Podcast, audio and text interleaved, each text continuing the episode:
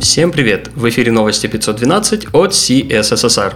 В этом выпуске Hacktoberfest, Vue директивы, TypeScript 3.7 бета и PostgreSQL 12. У микрофона Ислам Виндижев. Новости релизов. Vue нашел место в сердцах разработчиков всего мира, и Нада Ривки в своем блоге поделилась подборкой директив Vue, которые пригодятся при решении повседневных задач. От биндинга хоткея и клика вне компонента до тултипов и бесконечного скролла. Всего в списке 15 директив. Ссылка в описании выпуска вместо тысячи слов. Инженеры GitLab в своем блоге рассказали о том, как пришли к CI-CD и Kubernetes. Свой путь они охарактеризовали как нетривиальный. Начали со сдвига парадигмы команды разработки и реализации CI-CD имеющимися в распоряжении инструментами. Потом изменилась Definition of Done, и команда была готова к плавному переходу на Kubernetes и CD. Итого, автоматизация, счастливые разработчики и диаграммы со статистикой по результатам. Подробности в блоге GitLab. Энди Белл в своем блоге защищает упрощение подхода к CSS. Если коротко, автор делится мнением, что чаще всего CSS и подход к его скейлингу сильно усложнен, а разные CSS, NGS и другие библиотеки используются без необходимости – по ссылке в описании рассуждения и аргументы в пользу упрощения и пример собственного подхода.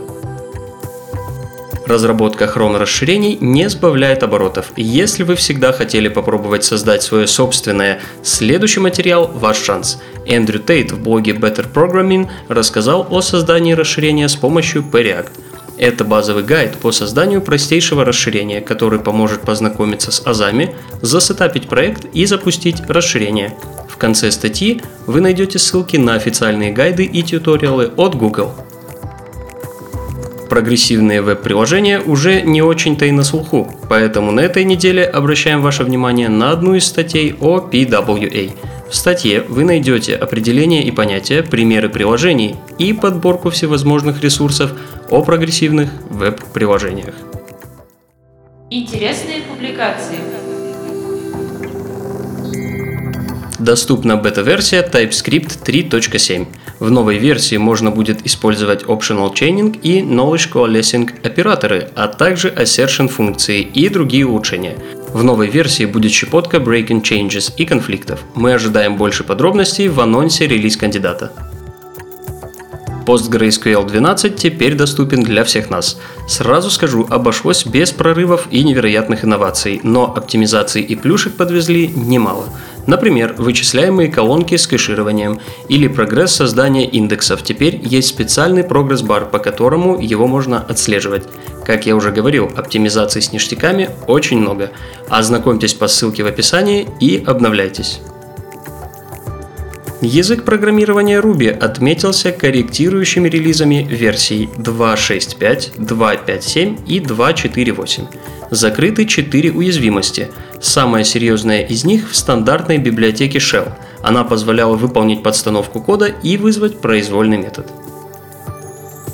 Node.js 12.11.1 поспешил исправить небольшую регрессию, связанную с билдом из исходников – также на этой неделе вышли Laravel 6.1.0, GitLab 12.3.4 и Nginx Unit 1.12.0.